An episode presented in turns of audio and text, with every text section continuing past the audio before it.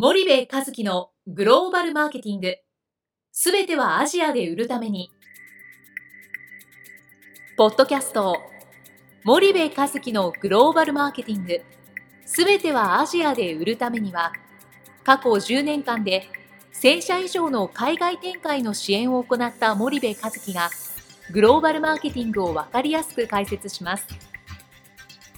グローバルマーケティングとは、世界のニーズに応えて利益を上げること。アジアで売るためには、ものづくりプラスグローバルマーケティングを武器とした戦略を持たなければなりません。日本には素晴らしい企業が多く存在します。その企業とともにアジア市場を目指したい。再び、ジャパンアズナンバーワンと呼ばれる時代を作りたい。森部和樹は、そんな思いを持ちながらこの番組を皆様にお届けいたします。皆さんこんにちは。弊社より配信中の動画番組のご案内です。弊社ではスパイダーチャンネルという無料動画番組を配信しております。この動画番組は日本企業の海外販売チャンネル構築のノウハウを無料でお届けする番組です。またグローバルビジネスに関するさまざまな情報もお伝えしています。毎週火曜日金曜日の週2回配信。iTunes 内ポッドキャストにてご覧いただけます。iTunes にて番組タイトル名スパイダーチャンネル。大文字で SPYDERCHANNEL と検索ください。自動で最新動画がお手元に届く購読手続きが行えます。ぜひご覧ください。皆さんこんにちは。ナビゲーターの坂西です。えー、皆さんこんにちは。森部和樹です。はい、森部さん、今日は、はい、前回日経新聞の記事、はい、セブンイレブンがインドネシアから撤退という記事をピックアップしました。はい、今回はそれに関連しまして、セブンイレブンがま撤退するっていうことは、はい、その他にあのローソンさんファミリーマートさんもありますけれども、はい、こういった企業さんも撤退する可能性があるっていうことですよね。うんまあなくはないですよねあのセブンイレブンが撤退したからね。うんこれらは、ま日系の消費財メーカーさんにとっては痛手になるんじゃないかなと考えるんですけれども、うん、森部さんのご意見はいかがでしょうか？つまりは、えーと、あのセブンイレブンが撤退したということは、はい、ローソンやファミリーマートも撤退するんではないかと、はい、でこれら日系のコンビニは日本の消費財メーカーには慣れ親しんだ小売であり、はい、その日系の小売が撤退することは日本の、うん、消費財メーカーにとって痛手になるんではないかと。い。うことだよね。まあね、えっ、ー、と結論から先に申し上げるとならないんじゃないかなと。ならない。うんでその表面的にはねなるようなイメージを受けやすいんだけど、うんね、結局そのセブンイレブン116店舗でしょ、はい、ファミリーマートとローソン全部合わせたって300店舗ぐらいでしょ、うん、でそんなところで商品を売ったって、はい、結局あのインドネシアの巨大なマーケットに対してはね、うん、何のインパクトもないんですよね。なるほどえっと、インドマレットが、えー、1万2、3000店舗、はい、アルファマートが同じく1万2、3000店舗、うん、コンビニでいうとそれだけあるわけですよね。でその近代小売だけでね3万点あるわけですよ、はい、近代小売のうちのもう数でいうとね8割がインドマレットとアルファマートなわけじゃないですか。で対して伝統小売が300万点あって、はい、日系のコンビニなんてもうゴミ粒みたいなもんなわけですね。店舗数で言ったらね。いやあの残念ながらね、はい、だってコンビニだけでけあれ見た点2桁の違いがあるわけだから、はい。で、ね、そこを失ったからって、日系の消費財メーカーにとっては何ら痛手にはならないしむしろその日系の小売を当てにしてる、はい、というのがそもそも間違ってるからね。あのインドネシアの駐在員妻御用達パパイヤって日系のスーパーあるんですよ、はい、10店舗ぐらい。僕も好きでね。日本のものが何でも売ってるからね、はい、行くんだけどもあのこれは消費者としてね、うん、いいスーパーだと思いますよ。ただその日本の消費財メーカーとして、そんな日系のところだけで売ってね、そこが主戦場になってたら、あのインドネシアで全くもって戦ってないところなんでね。うん、なるほど。だって1億2億売りたいわけじゃないじゃないですか、はい、そんな桁のビジネスを求めてないと思うんでね、日本の消費財メーカーね。でそうするとそんな日系の小売で売るなんてのはおまけでしかないわけですよ。うんそうするとやっぱメインストリームでどれだけ売れるかっていう話になるし、はい、メインストリームの地場系小売の輸入品棚じゃなくて、はい、メインストリームの棚でどれだけ売れるかっていうことが、はい、えー、売上規模を上げていくし、マーケットシェアを上げていくことだと思うので、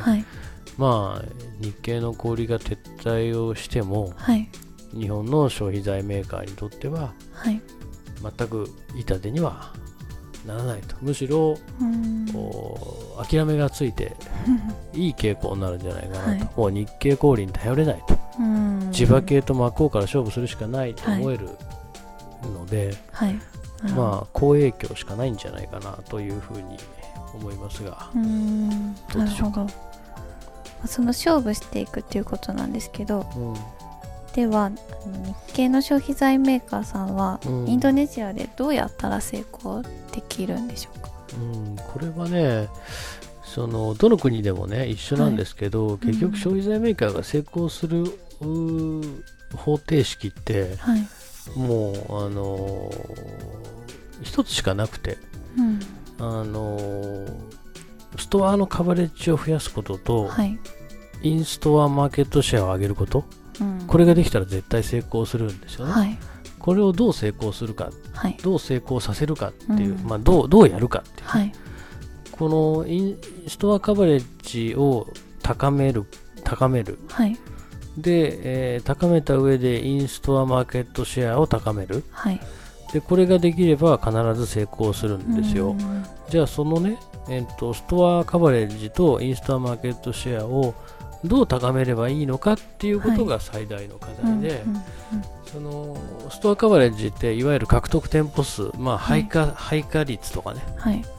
どれだけたくさんの店舗に自分たちの商品並べれるの、はい、もっと突き詰めるとどれだけたくさんの店舗にどれだけたくさんの SKU を、はい、取れるの、っていう話ですよね。であのインスタマーケットシェアっていうのは、はい、そのストアの中での、えーと、同一カテゴリーでの自分たちの、はい、シェア、うん、例えば、まあ、ガムを売ってる会社だとしたら、はい、1店舗あたり月の売り上げが100万円ですと、はい、氷のね。で100万円のうち5万円がガムですと、うん、でもその5万円は5社のガムで5万円が作られてると、うん、でそしたらその1万円じゃないですか、均等に割ったらね、けど自分たちがいかに2万3万取れるか、うん、その5万円の中の何割を取れるかっていうのが僕が言ってるインストアマーケットシェアのことなんだけど、はい、あのこの横軸のストアカバレッジと縦軸のインストアマーケットシェアをどれだけ上げれるかで、はい、えー、赤字ゾーンから黒字ゾーンに突き抜けて、うん。はい、マーケットシェア上げて収益化できるっていうことなんですよね。はい、なるほど。でこれをじゃあどうやって高めるかっていう方法が、はい、中間層のためのプロダクトを、中間層がも求めるプロダクトをね、はい、中間層が買えるプライスで、はい、中間層が、えー、買いやすいプレイスに並べて、中間層が選びたくなるプロモーションをするっていうことなわけなんですよ。で、えー、つまりは 4P、はい、マーケティングミックスをいかに中間層に合わせるか、はい、でその中にはチャンネルが入ってるわけですよね、はい、でカバレッジを上げるのはあのディストリビューションチャンネルだし、うん、インストアマーケットシェアを上げるのは、えー、プロモーション投資なんですよね、でこのチャンネルがベースとしてしっかりしてなければね、商品は並ばないので、うん、プロモーションかけても砂漠に水まいてるようなもんなんで、あまり効果が出ない、はい、でそうするとそれってあのやっぱチャンネルという土台があって初めてプロモーションって生きてくる、だからど。れか一つが欠けてもダメなんですよね。はい、でそれをやっていくっていうことをやることが成功への最短だし、あのここからどっか逃げちゃう、はい、上位中間層とか富裕層とか、えー、この今言った 4P 中間層のための 4P を、のどっかが、えー、適正でないから商品が売れない、結果として成功しないっていうことがあるので、はい、そこをやっぱりやっていくっていうことだけだと僕は思ってるんでね。なるほどうん、それをどれだけ客観的に分析できるかってことだと思いますけど、そんなに難しい話じゃない、と思います。なるほど、わかりました。はい。ありがとうございます。はい。ではそろそろ時間になりましたので、この辺で終了したいと思います。はい。ではありがとうございました。はい、ありがとうございました。本日のポッドキャストはいかがでしたか？番組では森部和樹への質問をお待ちしております。ご質問は podcast アットマーク spydergrp.com ポッドキャストアットマークスパイダー grp .com までお申し込みください。たくさんのご質問をお待ちしております。それではまた次回お目にかかりましょう。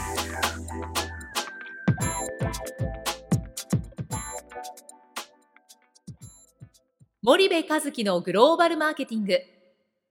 この番組はスパイダーグループの提供によりお送りしました。